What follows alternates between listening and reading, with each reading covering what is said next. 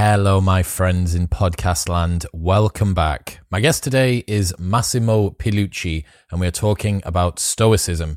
Now, you very well may have heard Stoicism be thrown around a lot recently. It's been popularized by authors like Ryan Holiday and Massimo himself, but it's ancient. It's two and a half thousand years old. Why are people bothered about this ancient philosophy now? So I decided to get an expert on who can explain it to us.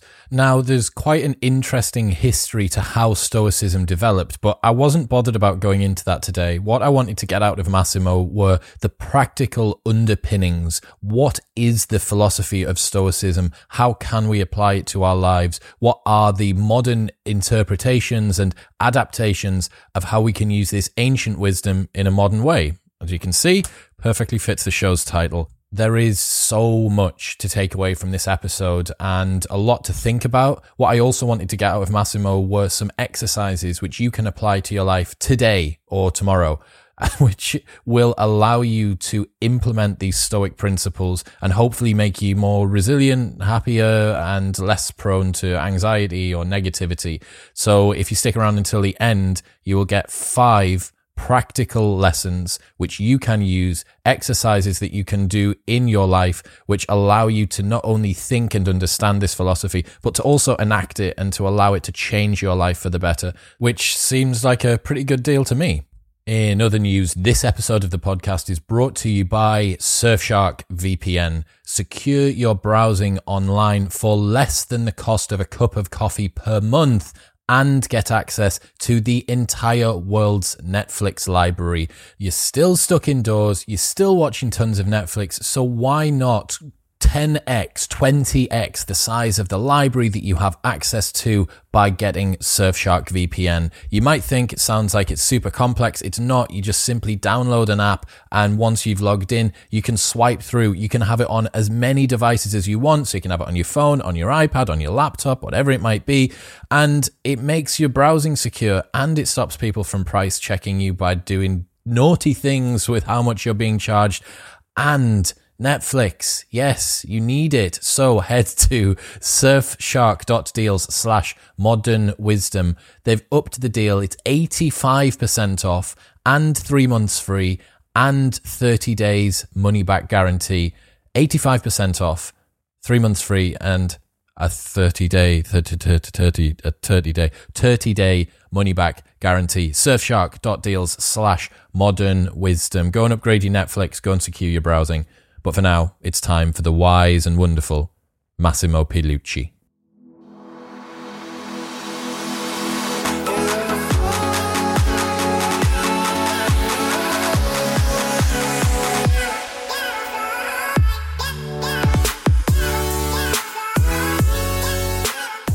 It seems like Stoicism is kind of similar to the hot new girl in school, you know, that everyone's interested in. She's just arrived here, and everyone's mm-hmm. thinking, oh, she's, I want a bit of her. Everyone else seems to be interested in her. So, what is it about Stoicism that's giving us this resurgence in the modern era? I'm not seeing waves of books being written about a resurgence of Confucianism or Taoism.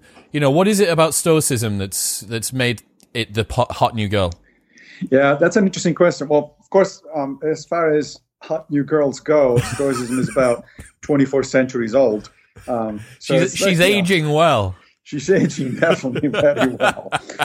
Um, I also want to make a point, uh, actually, a uh, comment on your uh, observation that you know why Stoicism and not a lot of other philosophies. I've have, I've seen since, especially since this COVID um, brouhaha started and this, this whole mess started. I have seen a lot of articles uh, on other philosophies, um, including Buddhism, Taoism, uh, uh, Confucianism, uh, uh, and, and, if we go to the Western philosophies, also Epicureanism. But you're you're right; those are the exceptions. Um, the, the, overwhelming majority of things that I see are uh, is about Stoicism. I think it's for two reasons, and I, I think there are actually two different reasons, depending on whether we're talking about other uh, Eastern, uh, sorry, either Western philosophies or Eastern philosophies. Um, Eastern philosophies are just not very Western friendly. That's one way to put it. meaning that unless you grow up in, and vice versa, of course, Western Western philosophies are not Eastern friendly. Meaning that if you grow up with a certain, you know, uh, language, background, culture, etc., etc., uh, it is less likely that uh, something that a philosophy that comes from a very different language and background is going to speak to you. Like for instance, when I before I got into Stoicism, I was actually exploring a number of uh, possible philosophies of life, and I of course checked out Buddhism because which is reasonably well uh, you know known and practiced even in the in the West, although the Western version is significantly different from the original one and it just didn't speak to me. I mean, I recognize so intellectually, I recognize the, the, the what they're talking. I, I know what they're talking about. I I appreciate their ethics, et cetera, et cetera. But the language, the examples, the the, the way of uh, you know the, the, writings, is just it didn't click. And then I read Epictetus, and I said, "Holy cow! How did I never hear about this guy before? I mean, this guy clicked immediately." And as I said, I, I suspect it's the same the other way around. If you go west toward east, of course, with plenty of exceptions. I mean, How to Be a Stoic, the first book that I wrote about Stoicism, has been published in Japan and Korea and China. So it's not like it, there no there's no audience, but it certainly is a fraction compared to Confucianism or Buddhism and so on and so forth. So I think that's part of the explanation in terms of Western uh, readings that you might have encountered. Now, the interesting thing is, well, why not Epicureanism or you know, there's a little bit more about cynicism or whatever. Yeah, else, cynicism. Yeah. Well, cynicism is pretty tough to practice for one thing. Living um, out of a pot one, and, and and just sort of yeah, yeah. you and a, a, couple of rags on the side of the road. Yeah, right. It, it doesn't cost a lot of money for to, to practice uh, uh, cynicism. That's you know that's a, a upside. So there's one book that came out recently on Epicureanism. This was before the, the pandemics by a colleague of mine, Catherine Wilson, actually here at City University of New York uh, you know, in, in, a book that I co-edited recently called "How to Live a Good Life," there is a chapter on Epicureanism. But yes, there's certainly the exception. The, most of what you hear about is uh, Stoicism. I think it's for a couple of important reasons. It's, it's not just by chance. Um, first of all, because Stoicism particularly speaks to, although although one can use it no matter what the situation, no matter what the personal you know conditions it definitely speaks to uh, difficult times. It was born in difficult times. Uh, it was born during the Hellenistic period uh, between the death of Alexander the Great and the beginning of the Roman Empire. That was a major uh, time of turmoil in the Mediterranean area. Things were big changes that nobody saw coming, and people felt like they didn't have control over what, what the hell was going on there. Um, so that's where that's that's the environment in which Stoicism was forged, and uh, it still speaks today to that kind of stuff. And you know, we are living in that kind of situation. Obviously, particularly with the COVID, um, you know, uh, pandemic. But even before, I mean, Stoicism has seen a resurgence over the last 20 years or so, and even before. And why? Well, you know, think about it. Over the last century, we went through two world wars, not one. All right. Um, we are looking at, at the possibility of global climate collapse. We are still uh, uh, threatened constantly by nuclear annihilation. So it's like, you know, there's been a lot of stuff going on um, that uh, sort of makes these times pretty similar to the ones um, uh, during the Hellenistic period.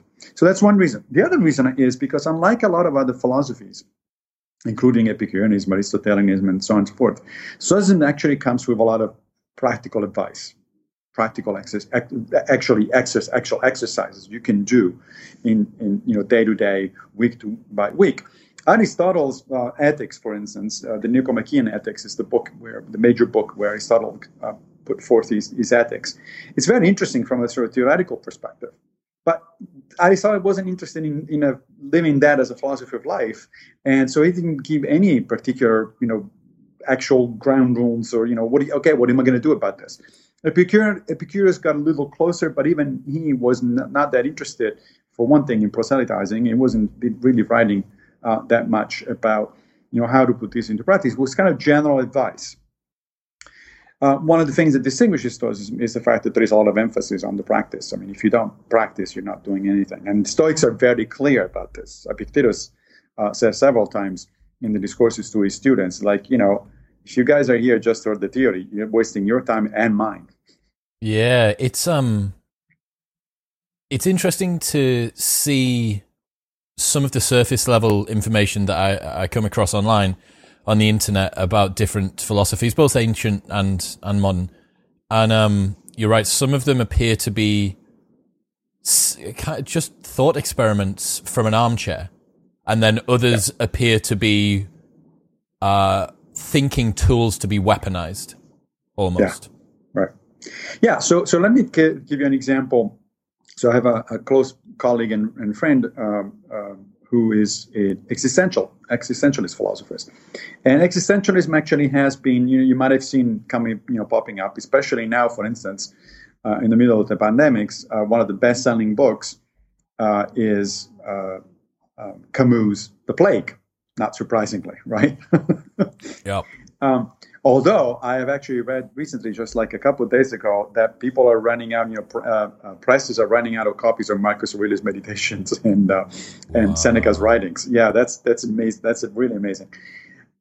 Now the problem is, you read the existentialists, and yes, as a general framework, that sounds that's that's interesting. There there are some things to really think about and and sort of that might be helpful in practice. But it's not like the existentialists actually laid out a coherent philosophy of life to follow. In fact, they kind of on purpose refused to do so. Most of them actually rejected even the, the label existential, including Camus. So, and, and most of them wrote novels, not philosophical treatises. Right. So you do get the, what they're getting at. You get the idea, um, but it's you know you get to the end of the novel and you say, okay, now what? Uh, how do I how do I how do I go existential here? Do I just start you know drinking a lot of coffee and and smoking a lot of cigarettes, uh, or is there something else to it? And you know, I'm of course teasing to some extent.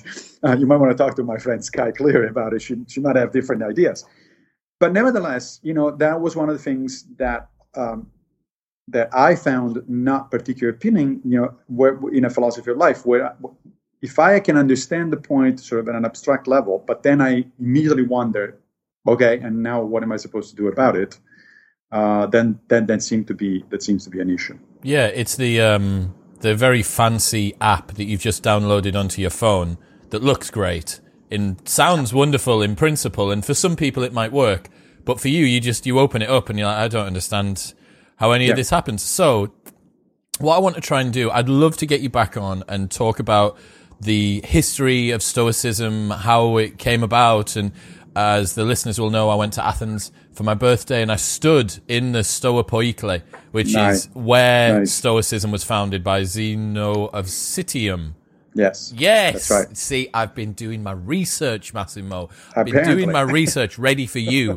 Flew all the way to Athens on my birthday, ready for this podcast. Um, That's an expensive bit of research, but hey, look, sure. It was painful, obviously. Um, I'd love to get you back on to do that. But what I really want to do today, especially given the fact that we're period of turmoil, people are pivoting within their life, there's a lot of uncertainty, people require more robustness, more resilience, all that sort of stuff. I want to I want to really try and get into the nuts and bolts of what are the principles that underpin stoicism that people need to understand to give them the foundational knowledge and then let's talk about some of these exercises. Let's talk about how people can take these principles of stoicism and apply them so that hopefully tomorrow if they come up against a difficult situation they might be able to use it a little bit and then that domain of competence hopefully will grow and grow and grow and then maybe we finish off with some uh, some cool book recommendations certainly some of which will be will be yours and then some other reading people want to get stuck into it. So sure. where do we start? Stoicism 101 where do we begin? Well let's let's start with a couple of the basic principles that are immediately applicable to you know people's lives. Um, so there are two of them that I think we sh- we could start with. One is the, uh, the, the four cardinal virtues. So the Stoics um, recognize four fundamental virtues, meaning character traits, meaning things that you need to work on in order to become a better human being. And the notion was that is that you use these four as kind of a almost as a compass to navigate your life, a moral compass to navigate your life basically everything you do, you should be asking yourself, okay, how does that square against the four cardinal virtues? So it's kind of a checklist, right? Okay, check, check one, check two, check three, check four. So the four cardinal virtues are practical wisdom, courage, justice, and temperance. Practical wisdom is the one that I'm going to spend a couple minutes on because it's the one that usually people have trouble understanding. And also, it's the one that really doesn't roll off your tongue. Hmm. Practical wisdom. It's like, whatever. Um, the, the, the, Greek term is actually phronesis. And um, essentially, this is the knowledge of what is truly good for you and, and what is truly bad for you. Now, we grow up with certain ideas about what is good for us and what is not good for us, right? Those ideas come from society at large, from our parents, from our you know, friends, and so on and so forth. So, for instance, a good number of Westerners will think that what is good for you is, you know, um, a good job, you know, a good career, a um, certain amount of money, health, you know, a good relationship, some friends, you know, that sort of stuff. For the Stoics, that's not quite the case. All of those things are preferred meaning that if you have them, that's great. Uh, but really, they're not what is truly good for you. The only thing that is truly good for you is good judgment, is arriving at good judgment about situations. Um, why is that? Well, because all of those other things that, that, that I just mentioned, you may gain or lose at any time in your life, right? You might gain a new relationship and it's great, and then you lose it, or you might make money and then you lose it and you might get a job and then you get fired. You know that's all that sort of stuff it's not really under your control. It's stuff that happens. And sure you can work on it. You can make it more likely to happen for sure. Um, but ultimately it doesn't really depend on, on you. And in fact the value of all those other things really depends on how you behave with in, in respect to those things. So for instance, having money, it's not an unqualified good. It is good if you use the money well. But if you don't, if you use your money to, you know, corrupt politicians so that you have your own way and write your own laws, for instance, that's not good. Then, then money is not a good thing. Um, so, in other words, the notion is that the that the fundamental thing that is good for you is good judgment, because good judgment is what allows you to use everything else in the best possible way. Similarly, or you know, I should say conversely, the only really bad thing that for you is bad judgment. Okay, so it's the opposite of it. Why? Well, because bad judgment is going to make you squander your money, you know, lose your relationships, lose your friends, lose your job, and so on and so forth. So judgment is really the only thing, according to the Stoics, that is that is important, that is crucial. And so the um, the first cardinal virtue practical wisdom basically reminds you constantly that the only thing you need to work on is your judgment. Constantly improve it. So whatever makes you makes refines your judgment, makes you better, better, it's good. And whatever makes it worse, it's bad. That's the first virtue. Got it. Second, courage. Courage is not you know, necessarily physical courage or the courage to rush into battle or anything like that. It's moral courage. So the courage to do the right thing. That's related to the third cardinal virtue, which is justice. What is the right thing to do as far as other people are concerned? That that comes down to justice. You need to, to treat people justly, fairly, as you would like to be treated, essentially. Right? Notice the difference between the first and the third virtue. First virtue, practical wisdom, is about what is good for you. The third one, justice, is about what is good for other people in terms of how you behave toward other people. I'm going to guess those those two come into conflict quite a lot. Well, that's one of the things that you have to, you know, to to to handle, learn to handle. And then the fourth virtue is temperance. Temperance is often understood as doing as little as possible, but that's not quite right. Uh, temperance means doing things in the right measure, neither too much nor too little. Okay. So let me give you a, spe- a specific example uh, where we can see all the four virtues working simultaneously, because that's the notion that anything important that you're going to do, you should ask yourself, well, is this practically wise? Is it courageous? Is it just? And is it temperate? And if the answer is no to any of those things, then don't do it. Oh God, my decision making is going to take a little bit of time. If I like, what do I want for breakfast tomorrow? Oh God, are these yeah are these you know, cocoa pops? That, that, actually applies even to things like breakfast. Oh, um, but I love so, breakfast. I know. I, yeah. I, I actually I don't have breakfast. I usually have just the fruit, but and coffee, of course. Yes, definitely coffee. Coffee is all, all coffee meets all of the four criteria. Yeah, absolutely. absolutely. Thank you. no it's it's essentially, I think, coffee to a Stoic would probably be divine. Yes, it's it's it really got, comes pretty close. Now, so let's say that you are at work and um, a coworker is being harassed by your by your boss, and then the question is, well, should you intervene or not? Uh, so should, should, should you take the, the, the side of your coworker and basically tell your boss, hey, you know, slow down here? Well, let's ap- apply the four virtues. The first one is, as I said, practical wisdom. Well, practical wisdom, I put it in terms, I present it in terms of judgment, but another way to present it is in terms of improving your character. Okay, because judgment and character goes go well to you know go hand in hand essentially. If you have a better and better judgment, that means your character is improving, you're becoming a better person, and vice versa. If you have bad judgment, your character is going down the drain. So if you think of in terms of character, well, is it good for your character? Of course it is, because you're doing the right thing by your coworker.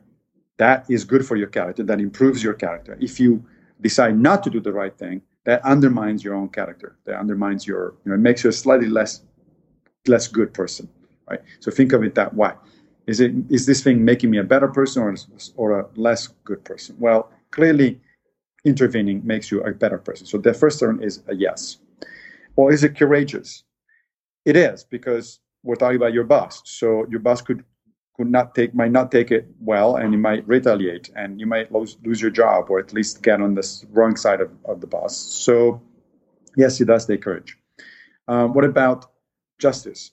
Is it the just thing to do with as far as your coworker is concerned? Yes obviously because if you were in, in, in, in the coworker's situation you would want somebody to step in and help you out right? So it's you're treating him three for three so far. Yeah, three for three.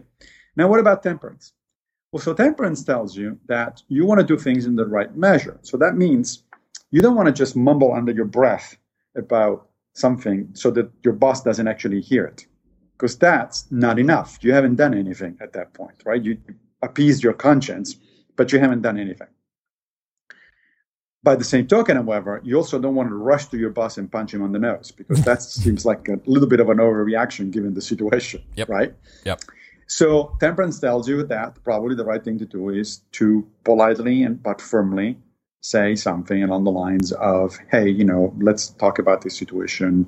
You know, there, there there's a different sides to the story. Blah blah, whatever this, the thing is." So all the four virtues concur Seneca says at one point that the, the, the, the, four virtues are like a concert of different instruments and they have to play in unison. Mm. There has to be no discordant notes there.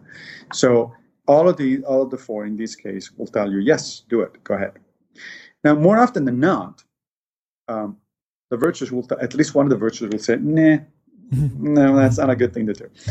And therefore, you want to refrain. In fact, Stoics tend to refrain a lot from things. It's like um, you know the famous commercial, you know, just just do it. Mm. And yeah, it's it's kind of the opposite.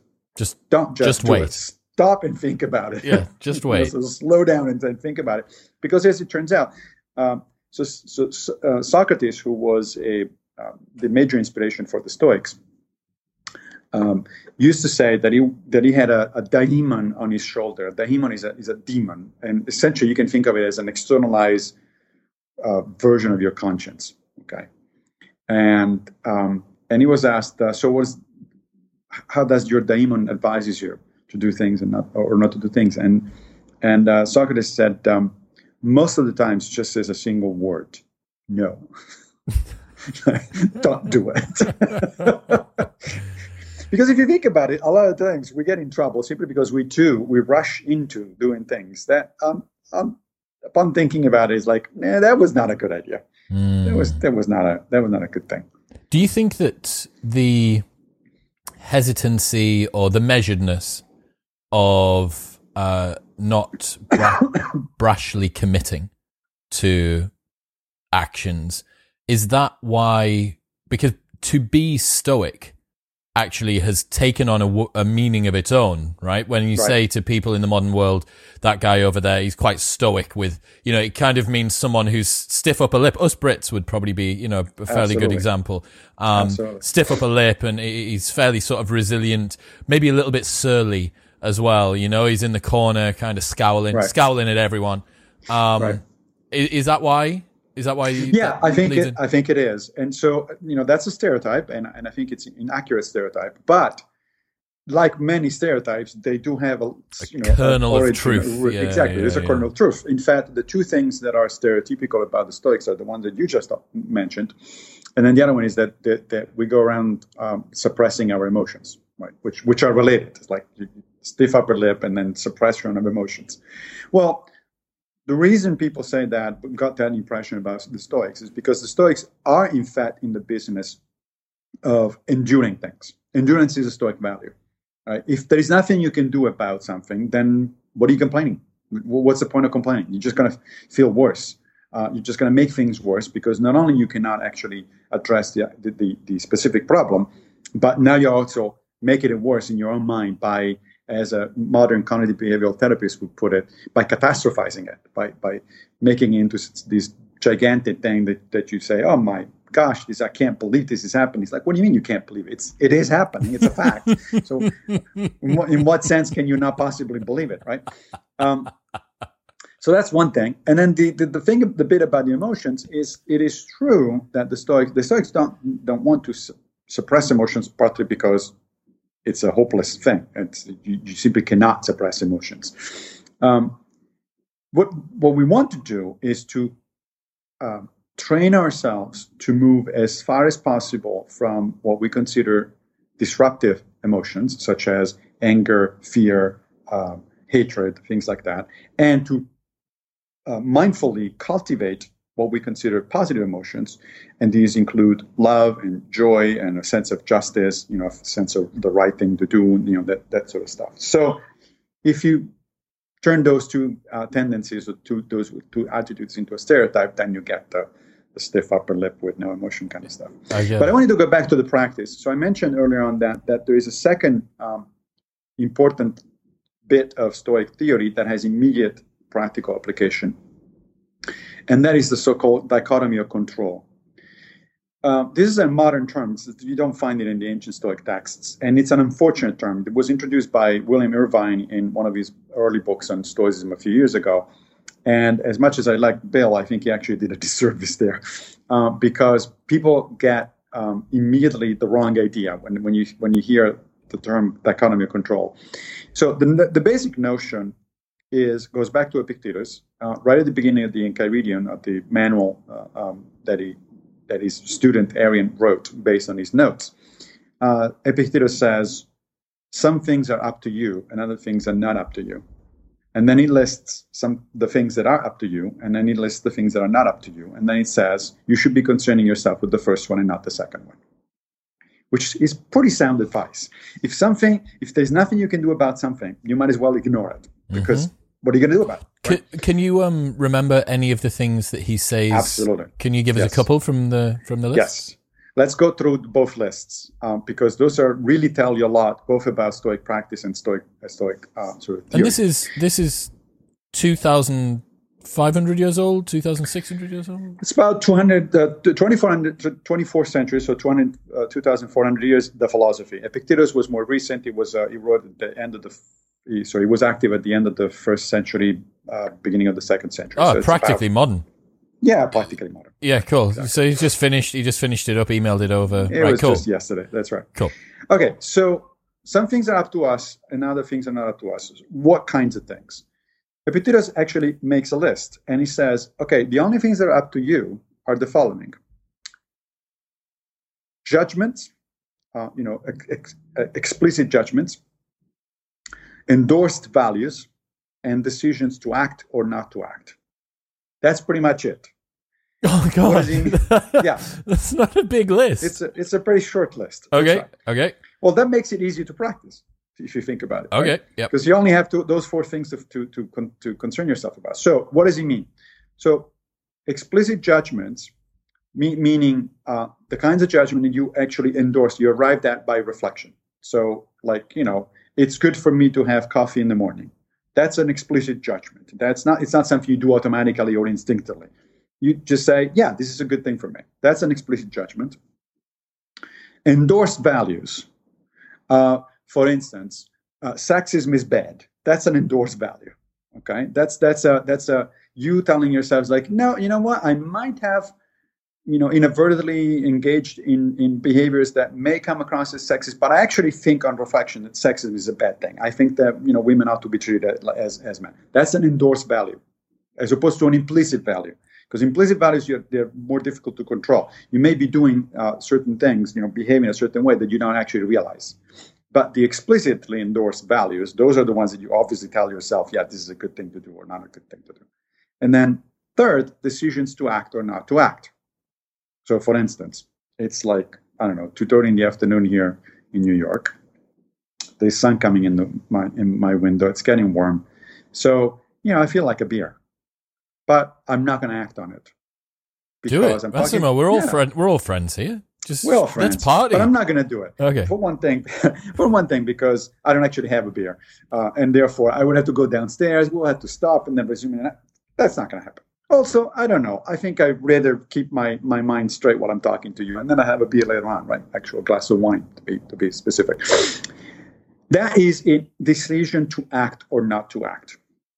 Right? I made an explicit decision. Again, the emphasis here is on explicit because sometimes we react uh, instinctively to situations. If you know somebody throws a, a ball at you and you catch it uh, without even thinking about it, that's not an explicit uh, decision to act or not to act.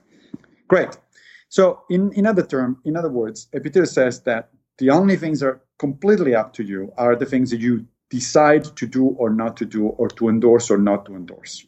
Right? Upon reflection. They're up to you in the specific sense that the buck stops with you, right? If you say, "Hey, I think that um, sexism is actually a good thing," you know, because I don't, you know, no, these women can thing, I don't, I don't, I don't buy it. And somebody says, "What the hell are you talking about?" Well, you are responsible for what you're talking about because this is your opinion. You, you you know you can't say oh well but somebody told me or or I read somewhere well what it doesn't matter what somebody told you or what you read the thing is this is an endorsed opinion by you. The buck stops with you. You're responsible for it. Now, the second part, what is not up to you, right? So Epictetus lists a few things, and let me let me give you the short list: your body, your reputation, your wealth, and your relations. In other words, everything else. now, what does he mean as when he says it's not up to me? Well, those things are not up to you consider since we're in the middle of a pandemic consider your body meaning your health right well of course i can do and epictetus knew perfectly well that of course you can do things to safeguard your health right you can eat a good diet you know you can go to the gym and exercise regularly you can do, go to the doctor to practice some preventive medicine all of, the, all of those things or in the case of a pandemic you know you can go out uh, very little you can wear gloves and a mask you can disinfect your, your hands when you come back home. All of those things are obviously things that you can do. But ultimately, despite all those things, you may be unlucky and the virus is going to get you. There's, there's no guarantee that that's not going to happen. You can do everything exactly right, and then the virus is going to strike you because it's, it's a son of a bitch. Okay? So that means that health, although you can influence your health, ultimately the buck doesn't stop with you it stops to external with external events external factors right and the same exact thing goes for all the other things that i mentioned so like your reputation sure i'm sure you're a good guy and you're a nice guy and everything. But you know all it takes is a smear campaign against you on social media and you're done. And you have no no no way to stop that sort of stuff. Yeah. Um, your your job your career. Obviously the best way to have your a good career is to put uh, you know the, the right amount of work into it to do it seriously etc etc sure but then the economy goes down the drain and you lose your job right so that's another external factor again all of those things that are not up to you then that doesn't mean you can't do anything about them that's that's where that's why the term dichotomy of control is a little bit funny mm. because people say, well, I can't control them, but I can influence them. Yes, you can. Mm. But the buck doesn't stop with you. It, there's always going to be some external factor that is not under your control that might completely ruin your your plans. So, what, what would you have called it if it wasn't dichotomy of control? Have you considered how you would have termed it? Yeah, I don't. have a good, good alternative. Part, part of the reason I was stuck with the dichotomy of control is because it's catchy and I, nobody's come up with a particular a better alternative. Yeah, right. exactly. But notice that Epictetus doesn't call it anything. It does. It doesn't give it a name. Mm. it, it, it's one of those. It's one of those things. Before gravity, gravity didn't have a name, but everyone knew what gravity was. Exactly. So we're stuck with it. That's fine. Fine. But cool. so long as cool. we understand what what we, what it what it is that we're talking about. Yeah. Now the the practical bit of advice, therefore, here, and it, this is really crucial. I mean, I apply. I've been practicing Stoicism now for like five and a half years or so, give or take, and the dichotomy of control has become second nature to me. I'll give you an example in just just a second. But it's become second nature. So now when something happens, the first thing, the very first thought that occurs to me is, okay, what can I do here? And what is not under my control? What is it that I can, where, where's my action? What's actionable and what is not actionable here? That's basically what it comes down to. to. Now, um, when Epictetus says you should focus on the first and, and then um, take the rest as it comes, okay? develop an, at, an attitude of equanimity toward the outcomes. For instance, let's say you're you're going up for a job interview, okay, which these days a lot of people are going to have to do once this whole mm-hmm. stuff is is is uh, is is over. Um, well, it comes natural to us to focus on the outcome. Right? I want the job. That's that's what I'm worried about. That's what I, that I, that's what I focus on. But that, according to Epictetus, is exactly the wrong thing to focus on because actually getting the job is not up to you it's up to your boss, to whoever is interviewing you, right? Whoever is on the other side. It depends on your competition. It depends on a bunch of things. It depends on random factors, like maybe the, the guy who's interviewing you got off the wrong foot of the of the bed mm-hmm. this morning and he's, he's not he's in bad mood, you know, whatever it is. What is up to you? Well, what is up to you is to prepare for the interview, to put together the best resume you can, to take the interview seriously, to dress appropriately, to address people in, in, the way that you're expected to, all of that sort of stuff, to focus and not get distracted by other things during the interview. All of those things are up to you. But the notion is that you focus on the things up to you, and then you say to yourself, okay, but this is life. And I know that sometimes in life, you know, I'm an adult. I know sometimes you win, sometimes you lose. This may be the time that I'm going to lose, and it's okay. I'm okay with that because it's not my fault if I'd done everything that I could up to the up to, up to this point, then I don't have myself to blame for anything. It's the circumstances. And guess what? If I don't get the job today, there will be another interview tomorrow or next week or, or next month, so on and so forth. So the notion is another way to think about this is that the notion is to internalize your goals. We tend to externalize goals. We tend to go after outcomes. Right? Oh, I'm, I want to get married. I want her to say yes. I want this job. I want to make money. I want all of these are outcomes. And none of them are up to us. Only our efforts are up to us. So if you refocus, you know, internal internally instead of externally, and the, the advantage is, first of all, as you know, there is a pretty tight correlation between the two. The more you actually do a good job internally, the more likely you are to actually, in fact, succeed externally. You know, the, the two are not unrelated. But you also gain peace of mind because you get into any situation from the start by saying to yourself, okay, hopefully it'll go my way, but it might not, and I'm okay with that. Can, and it's, it's really powerful. Can um, taking a philosophy like that lead people to apathy? It's funny you mention the word apathy because one of the goals of Stoic practice is what the ancients uh, uh, refer to as apatheia, which is a Greek word that in fact is the root of apathy, the word, the English word apathy. But no, that's the meaning is different.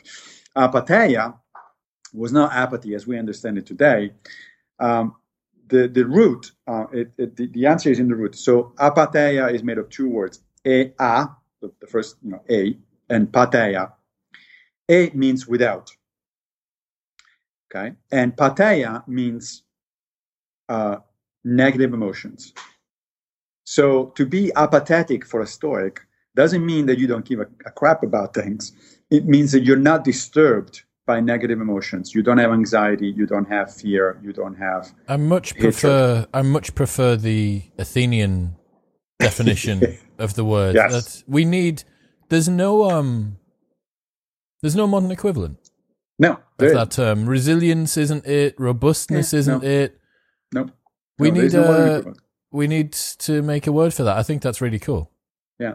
So, but now let me go back to answer your question. So no, the notion is not to, uh, you know, not give a damn or to be lay back and all that sort of stuff. The notion is simply to make what I would think is an adult uh, consideration choice and say, look, I'm going to do my best. So I'm not going to be apathetic in the sense, in the modern sense of the, of the word. I'm going to do my best, but I- have to accept that things are not going to. I'm not a child anymore. I have to accept that things sometimes are not going to work my my way, and if that happens, I'm not going to act like a child. I'm not going to throw a tantrum. I'm not going to get upset. I'm going to say, "All right, next round. You know, I'm going to I'm going to do better next next time around." On the um, hopeful side, you've mentioned there about how you don't get the job, but you are hopeful or you are um, almost certain. I'll get it. I'll get the next one. What's the virtue of hope or the virtue of positivity toward oncoming events?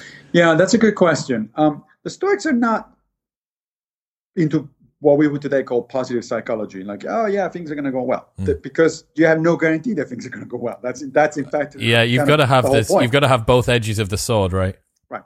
But what you do have is you reason about the, the human predicament. Predicament. You're you're capable of reasoning about things, and you know that luck, who the Stoics actually personified as a as a deity, right, as a as a goddess. Fortuna. So Fort- Fortuna, right. And you know, by that Fortuna, by her own nature, sometimes you know throws things at a random. Some sometimes you will go your way, and sometimes you won't go your way. And the notion uh, that Seneca particularly is um, uh, puts forth in several of his writings is that the way to come to terms to to, to approach the situation is to have Fortuna come to terms with you. You don't control Fortuna. Fortuna does whatever the hell she wants, right? But you make her come to terms with you because you are prepared ahead of time, mind in a mindful fashion, and say, "All right, I know that this is going to have a 50-50 chance, but if it's not going to work this time." Then, by virtue of that 50 50 chance, that means that next time I'm going to have also a 50 50 chance. And one of these days I'm going to get it. So it's not really optimism as much as a realistic understanding of what the situation is. Um, you may be familiar with this, but Alain de Botton from the School Yes. of Life, he has a wonderful bit. I've seen him give the same talk twice now on his uh, his book in emotional education, and you may be able to uh, pad out this story that I'm about to tell a little, but I think he said that in ancient Athens, the people that were homeless, that were the beggars on the street, that were potentially sort of diseased and stuff like that, they were referred to as unfortunates. I think that that was the etymology of it, right? Unfo- Yes, that's- what that's what was right. the Greek word? Yeah, unfor- unf- unfortunate, uh, fortunatos, I think it's because. Okay, so, So, yes. they were referred to as unfortunates. Um, and he rolls the clock forward, and we get ourselves into the 21st Mm-hmm. century. What's the equivalent? The people that are listening, I'm going to give you a couple of seconds. What's the equivalent of an unfortunate in today's vernacular? It's a loser. That's what they call the people that don't. That it's a loser. And what's Right. happened? What Alan argues, and I, I think I believe I, I agree with, is that um, in a meritocracy, which is what we say that we have now, equal chance, equal ability, all that stuff. Right. Uh, not equal ability, equal opportunity, shall I say? If only. But, in yeah. a yeah, yeah. in a in a meritocracy, if the people who succeed are worthy of their successes, that also means that the people who fail are worthy of their failures. And right. that shift from the unfortunate to the loser, Yeah. I think, is a real, a, a a very easy way to see why society may be less empathetic toward the people who don't have Yeah. the, Yeah. the the haves and the have-nots. Yeah, and it is an incredibly unfortunate shift because I think that the ancient Greeks in general and the Stoics in particular were right about this that it is a matter of fortune. Now, uh, meaning not that um, that that the outcome has nothing to do with your with your efforts. Of course, it does. No question about it. And there are some people who are responsible for their own down downfall because they do make bad decisions. You know that this is a fact of human life. But those people uh, include very rich people or very powerful people. I mean, the history is replete with, you know, powerful and rich people who make really stupid or really bad decisions, and then, you know, and that's their down, downfall. So it's not a question of abdicating responsibility.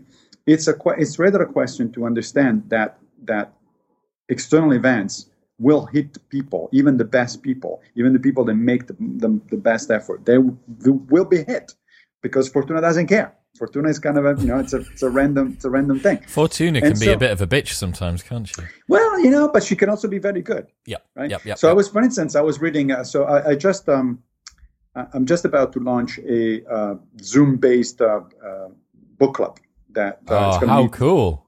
Yeah. Where can people be, find out more about that if they're interested?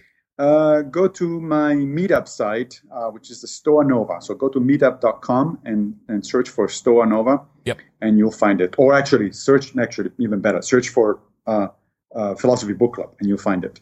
It's even easier because it's not just about Stoicism. But the first book, book that we're reading, uh, the, the, first meeting is scheduled for uh, May 11th, is The Consolation of Philosophy by Boëtius, not to be confused with The Consolations of Philosophy, plural, by de Botton, right? And Boëtius was a, uh, one of the last Romans, basically. He was living in right at the end of the Roman Empire. He was a philosopher. He was also an advisor to the king, and he was doing very well for most of his life. His sons were doing well, his family was doing well, blah, blah, blah. And then at some point, he was doing so well that some envious people started putting rumors about him. And one of these rumors arrived to the king's ear, and as a result, he was accused of treason and condemned to death. Right? And he was executed, in fact. Now, when he was in prison in Rome, uh, he wrote the book, The Consolation of Philosophy. And he imagines in this book that philosophy, Lady Philosophy comes in and basically tries to cheer him up, right? And, and the, one of the first things that Lady, so it's a dialogue between him and, and Lady Philosophy. Some of it, some of it is poetry and some of it is prose. It's, it's really a wonderful book. And Lady Philosophy, the, one of the first things that she does, like, so you forgot, you, you're, you're upset about Fortuna, right? You think that Fortuna treated you unfairly. And, and, and he says, yeah, of course it treated me unfairly. I mean, here I am, you know, condemned to death. I'm about to be beheaded. It's like, what the hell? And then philosophy says, but so you forget all of the other good stuff that Fortuna gave you, right? So for most of your life, you were much more lucky than most people in this in this country. Your sons are still doing very well. Your wife is still doing very well. Your family fortune is untouched. You're doing much better, even condemned, being condemned to death, than most people around you. So it's like, did you not know that Fortuna works this way? That sometimes she gives and sometimes she takes. Somehow you got convinced that you, among mortals, were the only one that was only going to get and never, never going to, you know, be taken from. It's like, come on. It's like you. She's she's chiding him for essentially behaving like a child, forgetting his philosophical training and, and expecting the impossible, expecting that Santa Claus keeps coming and coming and coming. It's like, no, sometimes it's just cold. I love it. and you have to deal with it. So let's get some exercises. Let's get some ways that people can apply some of the stuff we've spoken about and then some other principles as well. So you've already touched on one of them, which right. is when something happens, when anything happens, try and work out whether it is or with, is not within your control, right? Yes, that's right. In fact, um, uh, with my friend and colleague uh, Gregory Lopez, we have written a whole book of Stoic exercises. It's called uh, a handbook for, for new Stoics. I think in UK the title is "Living Like a Stoic" or something like that. It's I don't know for what reason they changed the title. It's confusing, but um, but anyway, we we actually uh, put together a entire curriculum for with 52 different exercises that people can sample uh, and see what works for them and what doesn't work for them. Why don't yes. you give us? Why don't you give us your favorite five? Can you give us your top five? Something like that. Yeah, something like that. So one of them is the one that we've been talking about, and the dichotomy control exercises can actually be done in the in the following way. Let's say that you are about to do something, uh, the outcome of which is in doubt, such as the job interview that I was talking about before. Well, the way you do the exercise is that in the days before the actual event or the night before, whenever whatever it's convenient for you, whenever you think it works for you, you literally sit down and write down. You, you put a piece of paper or, or a spreadsheet, and you get two columns: things under my control, things not under my control, and then you start breaking down the situation, and listening to yourself, the kind of stuff that is up to you and the kind of stuff that is not up to you. Um, and then the notion being that then on the next several days, you use, before the interview, you use that list to remind yourself, you go back to it and remind yourself to focus on the first column and, and prepare yourself about the second column. So that's one exercise. Another one of my favorite exercises is the, uh, uh, sometimes it's referred to as the evening meditation, sometimes it's referred to as uh, philosophical journaling because you can do it as a as an actual journal, as writing writing in a journal. That's the way I do it, but it doesn't have to be a, a journal. This is an exercise that comes comes from several Stoics. In fact, uh, Epictetus mentions uh, explicitly this this approach in the Enchiridion, and Seneca does it at the end of On Anger. And you can read the entire Meditations of Marcus Aurelius essentially as a journaling exercise because it was it was his own philosophical diary. That's what it was. Now, the idea here is not to write the meditations because not we're no uh, every not everybody is, Marco, Marcus Aurelius, and you know we're not that good uh, writers, and this is certainly not for publication. But the notion is, um, I tend to do it. I try to do it every night, but you can do it at least several times a week. It only takes a few minutes. You sit down, pick a moment before you go to bed. Don't do it in bed, otherwise you fall asleep before you go to bed, pick a moment where it's quiet and you can concentrate for a few minutes and write down uh, some thoughts about the major things that happened during the day, or even a single major thing that happened during the day. It doesn't have to be comprehensive. Um, and about that thing, ask yourself three questions. Number one, what did I do wrong? Number two, what did I do right? Number three, what could I do different if, differently if this similar situation arises again. So, what's the point? The first question, um, what did I do wrong? The notion is not to, you know, beat yourself up and say, "Ah, oh, I should have done this. I should have," because the past is another one of those things that's not up to you. It's outside of your control.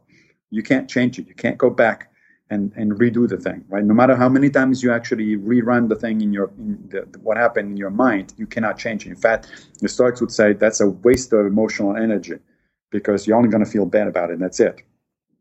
Instead, however, what you do want to do is to learn from your from your mistakes. Right? So you want to have you want to write down. It's like, okay, this is what I did wrong, because you want to pay attention to it.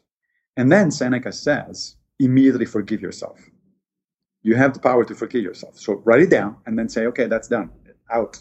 I, I learned my lesson. I hope not to do it again, but that's it. Second, what did I do right?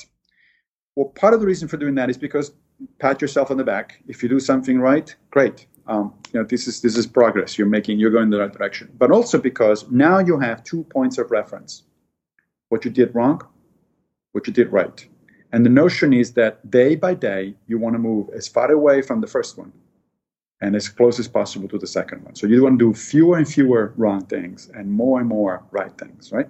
And so if you keep it in mind as to, to, to posts, essentially to reference points, that's helpful. The third thing is, you know, what could I do done better? Why engage into the hypothetical? Because, you know, we all like to think of our lives as extremely varied and unpredictable and all sorts of interesting things is going to happen, but usually that's not the case we kind of live the same life every day. You know, you, you get up, you go to the to work. Especially during lockdown, people. we live the, we live the yes. exact same life every day especially, during lockdown. Yeah, especially now. But even outside, right? So you go to work, you see the same people, you do the same kind of things. Then you get back home, you see the same people, you do the same kind of things. And you go out during the weekend, then you, do, you see friends. Those are the same people, you do the same kind of things. Of course, there is variation. Of course, sometimes you do something truly novel, but mostly we tend to be routine kind of people. You know, we, we do the same thing over and over, which means that it pays off to pay attention when you actually did something wrong because you can, you're going to start saying, okay, well, this one didn't work out very well, but I know this kind of situation is going to happen again, or something very similar is going to happen again. So let me think ahead. The next time that something like this happens, what what am I going to do? And so I can give you a small example of how this works. This is a trivial thing. This, this is the thing that happened years ago. I was walking down in you know lower Manhattan. I was with a friend, and I was obviously not looking very carefully where I was going. So this other woman who was also look, not looking where she was going, so bumps into me, and she had a large Starbucks coffee thingy, and it's went all over the place. Now, nothing terrible happened. We are both surprised, and we both said, you know, sorry. And then, but we both then kept moving, right? And then I thought about it later, and I said, you know, I think that was mostly my fault. I was paying less attention than she was. so it would have been nice to actually offer her to pay for the coffee. That's it's a small thing. It's like a couple of well, it's Starbucks, so it's more than a couple of bucks. But anyway, um, it's not that much, and it would have been a nice gesture to do. The moment was passed. Who knows where that woman was? So that's done. But that kind of situation can happen again. You can bump into people and if the next time you're prepared and you say, you know, something like that happens again, next time this is what's going what, what, what's going to happen. This is what I'm going to do. Then you're prepared. And Seneca tells you over and over, a prepared mind deals better with situations than an unprepared mind. so that. that's the point of the exercise. The um, preparing for things by using existing experiences. I've been discussing this an awful, awful lot recently, and um, the analogy that I always use is if I told you, Massimo, that you were going to fall into some quicksand a week from now, right now, at seven, th- three minutes to 8 p.m. on a Wednesday night or whatever it is, um, and I said, you got a week to prepare, and you spent the next week, you go online, you research strategies to get out of quicksand, what's the most efficient way, you might even right. dress, dress slightly differently, ready for the quicksand, and then you'd be counting down on you. The difference between that and me just pushing you into some quicksand now and saying good luck. Right. The, the difference it's is huge. Yeah, right? absolutely. Huge. Because we really, really struggle to make rational decisions when we're in the moment. And mm-hmm. um, the listeners will be familiar. Michael Malice said to any of his fans who are struggling, he's also living in Brooklyn, in New York.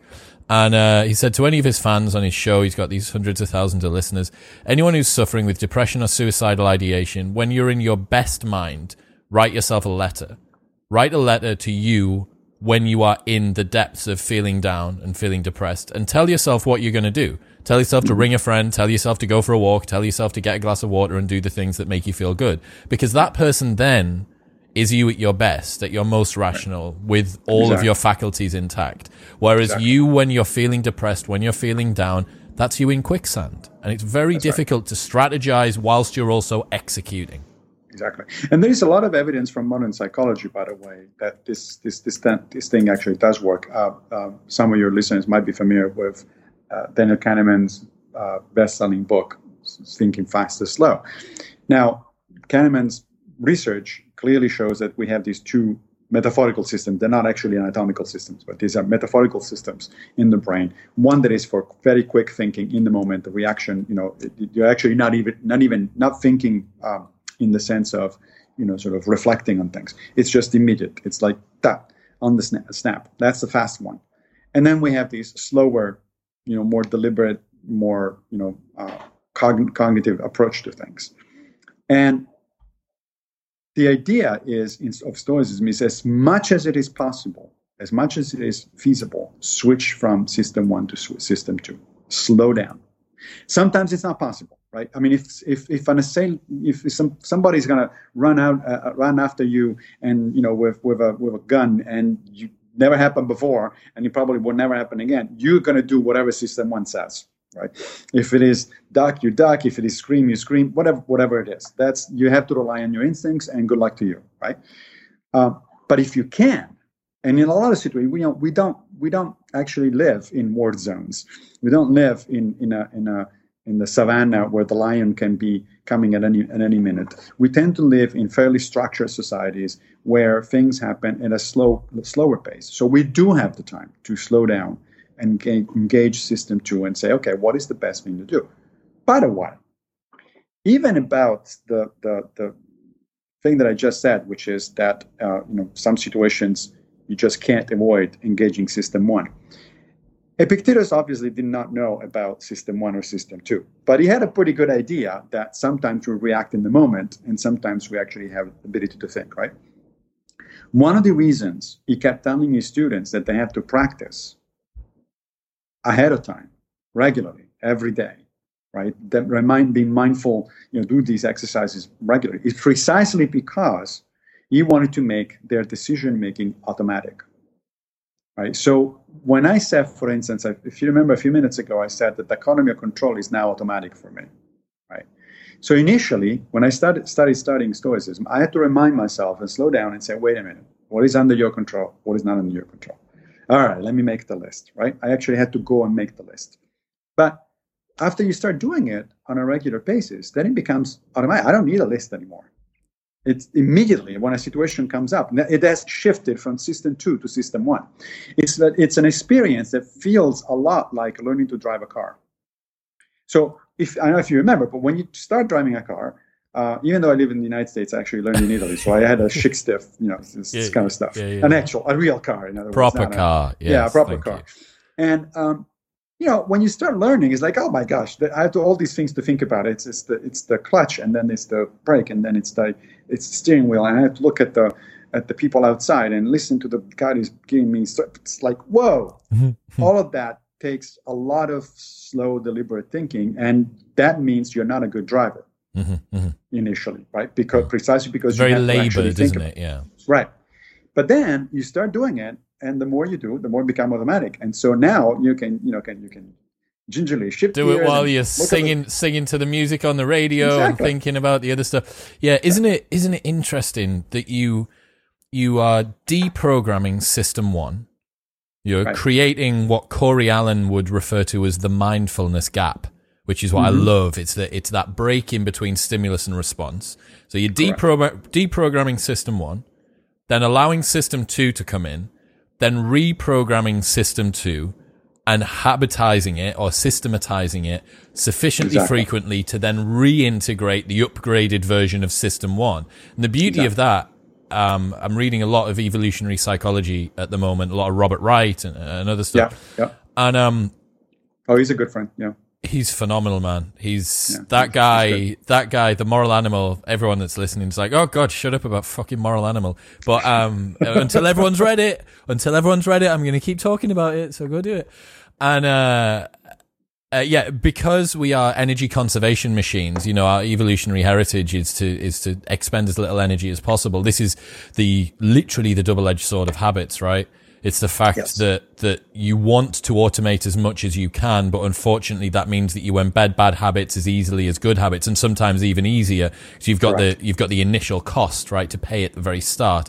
Um, but it's inspiring to hear that someone like you has been able to um, take something which sounds awfully labored, right? It's driving the car. It's I got to get in and use the left hand and depress the clutch and then use it a little bit and find the biting point and all that stuff. And then now you've managed to instill this. You've instantiated it to the point where, as you say, it is that. And and mercifully for me, um, I've seen an equivalent happen with my mindfulness practice. So mm-hmm. I've been doing um, a particular practice from Shinzen Young uh, which has a focus on rest. And what happens is when you realize that you've become lost in thought, you label the thought as either see, hear, or feel. So visual imagery, okay. Uh, right. auditory noise within the head, or somatic sensation. Label it as that, and then let it go and return to whatever it is that you're doing. And um, upon having sat on the cushion doing that that one area of that one practice within this one school, probably maybe 150 hours now, not much more. So not a huge amount of time, certainly not by meditation terms, but not, not, not nothing. Um, and that's been maybe a year, year and a half. And now I find myself doing stuff. I'll be walking down the street and I'll, I'll realize I'll be like, you're thinking about work later on. Just enjoy the walk.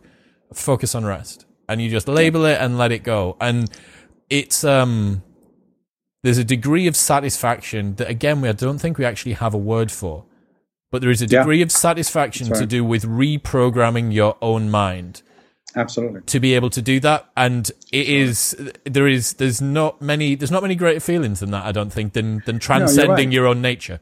You're right. And this is something that that several traditions have hit on. Uh, the buddhists have invented techniques to do precisely these kind of things to sort of to, to be more mindful and then automating automating that that mindfulness. Um, the stoics aristotle Aristotle kept saying that you know the way to improve your character is by practice. It's just the same way in which you get to Carnegie Hall: practice, practice, practice. I want to. Sorry, I know you're going to keep going. That quote about um, Ex- uh, we are what we repeatedly do. Excellence, therefore, is not an act but a habit. Right. What was that Aristotle? I I believe it is Aristotle. I believe it is in the Nicomachean Ethics, but I need to check that. Okay, because I've seen equal number of blog posts discrediting it and saying it's someone else as saying that it was him. No, it's I. I'm pretty sure it's, it is Aristotle, but it, and it may Good. not be the exact quote. It may be No, something that's fine. sounds That's like fine. right. I've got it. I've got it from the equivalent of the horse's mouth. So I'm Yeah. I'm happy. You know what I mean? I'm happy. Uh, but so, so let me give you an example of, of what, what, what I'm talking about. Um, as you know, we're on a lockdown here. Um, with my wife, we are going to reach day 40 this coming Friday. Wow. Yeah, so it's, it's going. Yeah, it's an interesting situation. Okay, now a couple of weeks ago, um, in the middle of this thing, um, we we opened the refrigerator and the refrigerator is not working anymore.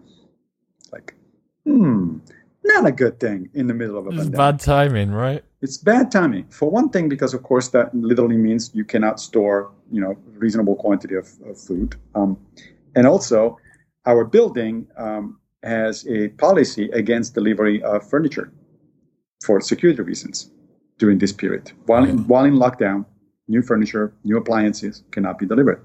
End of story. Okay, so now normally, and by normally I mean you know like uh, several years ago, I would have gotten upset and I would say, "Oh God damn it! It's like you know this thing is like not only we got a pandemic, but now we we, we can't eat. It's like oh, what are we gonna do? Blah blah blah."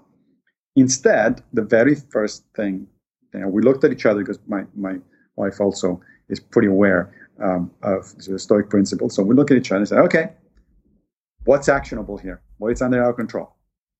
Well, the first thing is to redo the shopping list, moving away from stuff that uh, needs a refrigeration to, you know, dry foods like pasta, uh, canned foods like beans and things like that. Number one, that was the first, the very first thing.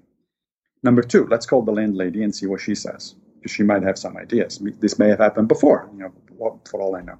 So we call, and she says, "Well, um, I'm going to replace your refrigerator, but I can't do it now for the reasons that I just explained. You know, they can't be delivered, appliances can't be delivered. But she said, I checked with the building, and it turns out that small refrigerators, like you know, dorm kind level refrigerators, can be delivered.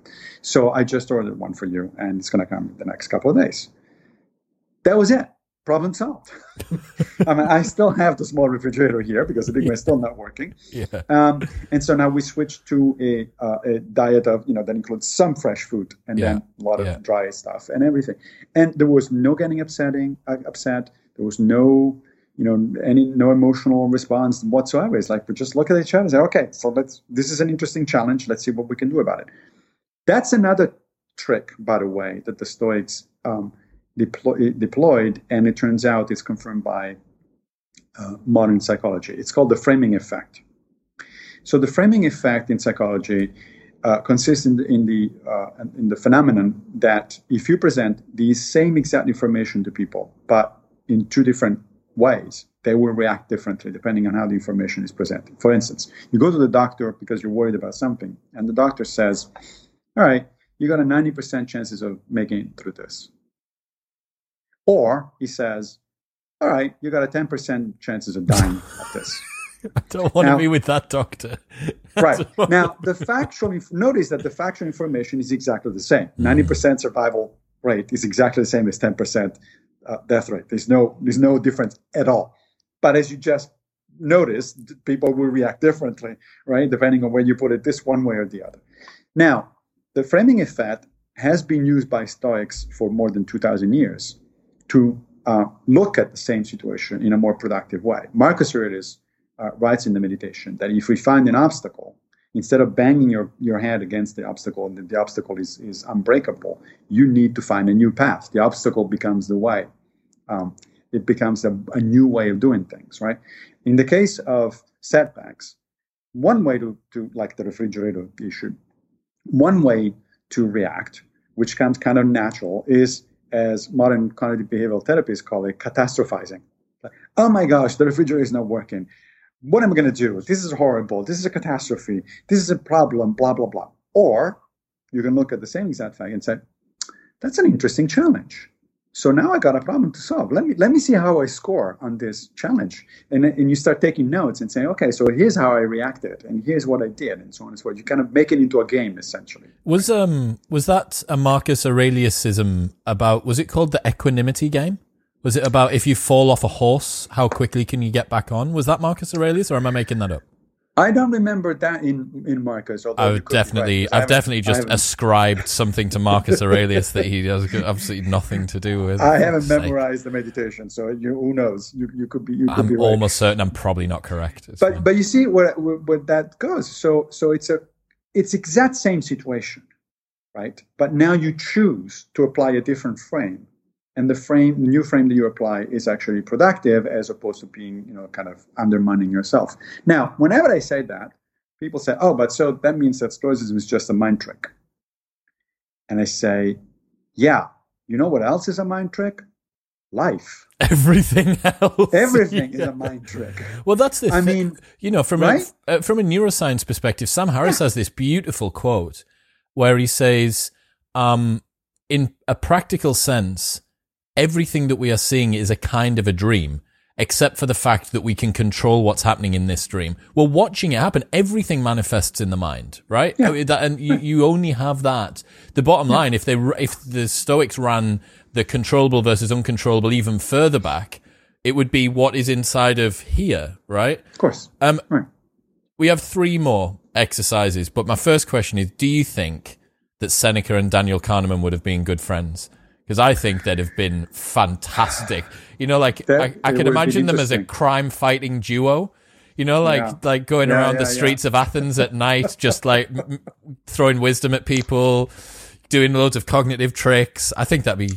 I think that'd be. That would have that would have been something to see. All right, so quickly because I think we're we're doing pretty pretty good timing. Cool. So let's the three exercises, three exercises more. Um, yes. One of my uh, favorite exercises that I do on an occasional basis, not on a regular basis, is the sunrise meditation. This is found in Marcus Aurelius. There is a bit in the in the meditations where he says that he actually ascribes this um, uh, this practice to the Pythagoreans, which means that it predates Stoicism. It goes back to the sixth century BC, um, and it's a, it's a very simple thing. You just set up your alarm. Um, make sure that you know you check the weather forecast so you know that it's either sunny or clear or quite almost clear. Uh, set up your alarm clock for about 45 minutes before sunrise, depending on how far you have to walk to get there. And then reach a location, grab your grab your coffee, and then get to a location where you can see the sunrise or as close to it as possible. Here in New York, it's next to impossible to see the actual sunrise, but you can see the, the sun low enough, you know, behind some level of buildings on the horizons. It's good enough. And then you just stay there and wait, sip your coffee and, and, and focus your attention on the fact that a star is about to come over the horizon, right? Literally. Of course, don't do what Donald Trump does. Don't look at the sun straight, because that's a bad idea. Um, just, just you know, look on the side or get some special glasses if you really want to look at it. But the point is not to look at it. The point is to experience um, the event. This is obviously a mundane event. It literally happens every day, right? But we never pay attention to it because very few people take the time to actually, you know, set the alarm, get up early, go to the place and, and then just stay there for a half an hour, 45 minutes, or whatever it is, and just think about, reflect about what's happening. Now, why would you want to do that? It's a way to reconnect with a broader with a broader cosmos, with the reminding yourself that you are actually part of a gigantic uh, whole of which to which you're connected by a uh, unbreak, unbroken web of cause and effect. Okay? You may think that the sun has anything to do with you, but in fact, literally, the sun is what keeps you alive, right? If there were no sun, you, there would be no life on Earth. Uh, as one of my favorite uh, scientists of all time, Carl Sagan, used to say, we're literally stardust, right? All of the elements that uh, make up our bodies literally were forged inside a supernova somewhere in the universe, and that's where we come come from. So all of this is beautiful and it reconnects you in a sense of you know spiritual sense. I don't want to use the word spiritual in any kind of mystical sense. I'm not, you know, I don't I don't think it in those terms. but it, it transcends, it's a sense of transcendence. There's very good empirical evidence from modern psychology that a sense of transcendence is one of the best things long term that, that make people happy. People that cultivate a sense of transcendence, of course, in some, in many cases, this is literally believing in a God, right? But that's not the only way to feel transcendence. I don't believe in, in, in any particular, you know, in any God, and and that to me is a way to um, to do it. Um, incidentally, you also get a very early start in the morning on the day, so you get a lot of stuff done that day. and you've had a good coffee first thing. Yeah, I love right. it. I love it. That connection with nature, big big yeah, way to exactly. transcend. Connection with, and there are other ways to do it. I mean, if you're in a uh, you know, when I was in, uh, I, I, lived for several years in Tennessee, and I would go uh, whitewater canoeing, for instance. So for a whole day, I would be just myself and a friend or two, maybe in the middle of nowhere, surrounded just by water, and it's that's another way to do it. Uh, when I used to live in Italy, in a place, a small town north of Rome, I would actually go outside on purpose on nice evenings and look at the Milky Way because I could see the Milky Way, just stare at it, right? Now I can't see the damn Milky Way from New York, so so that's not an option. Only one thing: if you're doing the sunrise meditation, don't cheat. Don't do the sunset because the sunset is too easy. yeah. It's not the same. It's so too there's, easy. There's part of this, uh, how would you say, kind of like a pilgrimage, a small pilgrimage right. that you need to make, and the, is the the price that you have to pay is part of the. Correct. I love Correct. it. Number four. Yes. Number four, so Massimo. Three. Number four. All right. Number four. Um, well, I have to say, the premeditation of an, an adversity is one of those that those those those um, stoic techniques that I find particularly useful, although there's a couple of caveats. So the term in Latin is premeditatio malorum, which literally, well, not literally, which sort of translates to thinking about bad shit happening. Um, so, is that malorum like malady type thing? Yeah, exactly. It's yeah. like as bad things. You know, malorum as a malady, as a bad thing. so what one is it that you want to do this? Well, whenever you are uh, facing a situation that might not turn out well for you, okay, like a pandemic, for instance. Yep. Right. Um, so, what does the meditation consist of? Well, you take some time to develop a in, in detail a scenario, a, a worst case scenario, and you ask yourself, you you actually visualize uh, or otherwise make concrete how you're going to react throughout this unfolding scenario. Right. So, what is the worst thing that can happen? Oh, I'm going to end up in the hospital. That's the worst thing that can happen. Well, worst thing, of course, that can happen is I'm going to die. But uh, for that one, there's nothing you can do about it. So, you know, it's okay, done. But you end up in the hospital, you know, in an emergency uh, unit or something like that. That's the worst thing, the worst case scenario, right? It's unlikely because for most, we need to remember that for most of us, this is actually an unlikely scenario. But nevertheless, it's possible. So the notion is, once again, you might notice that this is a recurring theme. You want to make yourself prepared for that sort of situation, even though it's not likely to happen. But if it does happen, it's a tough one. Okay. That's not going to be just enough to say, well, what's under my control? Eh, that's going to be a tough one. So the premeditatio malorum means that you very carefully and deliberately work through your the, the, the worst case scenario and the way in, in which you're going to react to that worst case scenario bit by bit. Now, there are different ways of doing it. The modern way to do it, a popular modern way to do it, comes from cognitive behavioral therapy. There's again, there is research here that shows that this does work, and it's in the in the form of a visual meditation. So you close your eyes, and then you you kind of slowly go through a, a mental movie, basically that that carefully shows you to your mind's eye what the situation is going, how the situation is going to unfold, and how you're going to react. The problem with that, there's two problems with that. Number one, it's easy to slip into um, an emotional state where you're doing that sort of stuff, right? You're supposed to do it in a detached fashion. You're supposed to rationally think about what's happening, not emotionally. So, but the problem is that once you do it in as, as a as a visual meditation, a lot of people slip into the, the emotional mode, and that's bad because then you actually in, instead of solving, you know, of, of helping yourself, you actually cause yourself anxiety, and that's not a good thing. So you might want to do it uh, carefully. If you feel it doesn't work for you, then stop doing it, uh, or doing uh, doing it under the supervision of a cognitive behavioral therapist. who would actually help you through the through the stages. However, there is another problem with the the, the visualization exercise. Some people, like me, are not good at visualization exercises. If I close my eyes and I start thinking about something, I fall asleep. It's like it goes off. It's like, nope, sorry, that's not going to do it. Or I get distracted. I, you know, I go somewhere else with, with, my mind. So I have to constantly sort of bring back. It's like, no, no, no. That becomes like a Zen meditation. So it's too much work. So the way I do it is is different. Um, you can either write a letter to yourself or to a friend without actually having to send the letter. You just write it. It's a writing essay. Or you write it as a fictional story, as a short story, as if you were to publish a short story on your blog or something like that. Again, you don't have to publish it. It's just for your own use, right? What's the point there? First of all, the the simple act of writing instead of thinking about it already puts some distance between you and the situation. It makes it more detached especially if you write in the second or third person. So if you if you imagine that you're writing to a friend or you're writing to somebody else, um, or you write a story in the third person, you know, as a as a narrator, um, that puts some distance. And this may sound like, oh, you know, like the small thing. There's actually fairly good research that shows that it makes a huge difference. Don't don't write that stuff in first person because first person you get emotional about it. Um, if you notice, and if you go through the meditations by Marcus Aurelius, is written in the second person. He talks to himself in the second person. He never says, I do this, but he said, always says, you did that.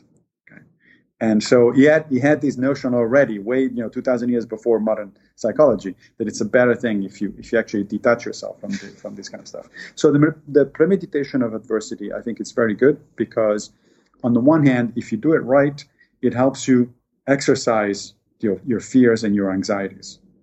Um, because it becomes a way to externally, you know, objectively look at the situation instead of worry about the situation. And it also prepares you for that situation. Should, should that kind of stuff actually happens, um, you know, then, then you actually already have a certain scenario worked out in your mind for how you react. So that was exercise number four, I guess. Number four. Let's finish it All off. Right. Big number five. Number five, at the cost of being uh, of sounding morbid, I'm going to uh, put the meditation on death as one of my favorite exercises. Um, so here's the way. You, so so the Stoics are big on death. Um, Can you be big have, on death? Yeah, here, here. Let me let me show you how. Let me see. let me tell you how. So, and in fact, on that that one is one of those bits where they actually completely agree with the Epicureans.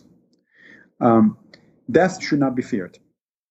And the reason it shouldn't be feared is because, as Epicurus says, where death is, you are not. And where you are, she is not. Right? Meaning that you're not going to experience death. Death is literally, by definition, the state of lack of consciousness. So if you're not going to, don't worry about it. There's no such thing as a, you know, Epicurus says, don't listen to the priests and the poets who are trying to scare you shitless about what happens after after the All they want to do is to scare you or to control you. Don't believe it. Don't don't be afraid because there's really nothing to be afraid of. Um, you might want to be concerned about before you get there, right? How you get there. But once you get there, there's nothing to worry about. Now, the Stoics had an interesting positive take on death. Seneca, especially. The, Seneca wrote a book called On the Shortness of Life. and the Stoic perspective there is that we ought to live our life more or less as as if we didn't know where we're actually going to be, what was uh, our last day was going to be. That is, if as if we had no idea when we're going to die. Turns out we don't actually have any idea when we're going to die, right? We have statistical expectations, obviously. You know, I'm 56. I'm a white, you know, Caucasian male living in New York. So there's, you know, I can look up uh, actuarial statistics and I can tell it what my expectancy life expectancy is. But of course, I could go downstairs and do grocery shopping and being hit by a car, and that's it. That's the end of Massimo. There's not, nothing else to do. So the point there is if you are aware of the fact that you actually, if you take seriously, because we all know it, but we don't take it seriously. If we take seriously the fact that, you know what, this might as well be my last day, okay, then all sorts of things follow. It's like, so what am I doing here? Uh, what am I, what, how am I spending this day? Uh, watching bad television, that seems like a bad idea. Um, running, and you know, reading a good book, well, that sounds better. You know, talking to my friends, yeah, that's pretty good. Uh, watching, you know, uh, uh, uh, you know, I don't know, playing a video game that is going to make myself mindless. Nah, that's probably not that good. There is an exercise in the book with with Greg where we actually ask uh, people to say, look, look, list a number of tasks and ask yourself a number of things you do during a particular day, and you know, just just take a day of your life and then write down the kind of things you do, and ask yourself two things. Number one, is this meaningful to me? And number two, would I be doing this on the last day of my life? It really puts things in perspective. It's a very, very, very hard right? question to answer. Right. And so it turns out that you can make a list of these things. And then, of course, the notion is to act on that list. So if it turns out, for instance, that being on social media is not the kind of thing you would do uh, if you knew that this was the last day of your life, then probably that's the kind of thing you want to do less. I can no. see how mm. this would tie in with the Epicureans and their yeah. a slightly hedonic uh, approach towards toward pleasure and and, and, and right. They like they that. put it into hedonic in hedonic uh, uh, perspective. The Stoic says basically this is a way to restructure your priorities. Right? Since your life is short, relatively speaking, uh, certainly finite. Short is a is a value judgment. It's just relative, isn't it? You know, yeah, yeah. It's relative, but certainly it's finite. You don't have an infinite amount of time. And so then the question is, what is your the best use of your time, given that it is in fact finite? Um, Seneca says, you know, we we are very concerned when we when people ask us for money, we keep track. You know, we give a loan to some people, even friends, but we track the money and we say, you know, we're concerned. You know, am I going to get it back? And then people ask us for our time, and we just freely give it, as if we had an infinite amount of it, but we don't. Not only we don't have an infinite amount of it, it cannot be repaid. You know, the money can't come back. The time doesn't come back. So anytime that that um, you know we make a decision, like for instance, uh, let me give you the, the, specific example of the conversation we're having right now. Uh, over the last several weeks, I, I've got a significantly larger number of requests for interviews and chats and things like that, right? And I had to start telling myself, okay, there's a limited amount of time during the week you have to do these things. So you, you need to be picky. You need to look into who the, the host is I'm and what they're doing. take that as a massive compliment, Massimo. Take it as a compliment because that's the way it was meant. Thank you very much. So that's the exercise. I love it. Look, that is five very cool ways to implement stoicism. Um, I uh, I got I got so much more stuff that I want to talk to you about. So I apologize to the other podcasters who are trying to get you on their show. but uh, I am just going to completely monopolize you, and I'm going to try and get you back on as soon as I can. It's been amazing. Can you tell us? So you've got um, a number of different books, one of which is more practical, and then another one which. Uh, uh tell us what what books you've got. People, yeah, li- live like a Stoic uh, in the UK edition is the practical one. It's got these 52 exercises from which people can choose, you know, sample and see how it works for them. Uh, how to be a Stoic uh, is my earlier book, and it's it's more comprehensive. It's, it, it includes uh, uh, Stoic theory, uh, a little bit of history. It also does have exercises, so it uh, it has a small number. I think it's about twelve exercises at the end of the book that people can do to start practicing. So those are the two things that I would um, recommend in terms of my books. Uh, there is a new one coming out in September, and it's called a field guide to the to, to a happy life to the happy life and it's basically a rewriting, a 21st century update and rewriting of Epictetus Enchiridion. The Enchiridion is this classic text uh, of ancient Stoicism, which has been rewritten and updated several times. The Christians used it throughout the Middle Ages as a, a book of spiritual exercises, for instance. And so I decided that as an homage to Epictetus, in part, uh, this was time to do a 21st century edition of it. So, so this is coming out in September. Yeah. That's amazing. that must be that must have been a very fun uh, a very fun project for you to work. Yes. On. Yes. Yes. Definitely. Definitely. That's awesome. Well, selfishly, again, I don't want to have to wait until September to get you on, but let's get you back on ready for that book. And Sounds then good. if we can get you on in between, brilliant. Look, links to everything that we have gone through will be in the show notes below, of course, including Massimo's Twitter, which you definitely should go and check out as well. Any questions, comments, or feedback, just hassle him online or, or give me a tweet or do whatever it is that you want. If you're new here, like, share, and subscribe as always. But for now, Massimo, it's been so good. Thank you very much. It's been a pleasure, man.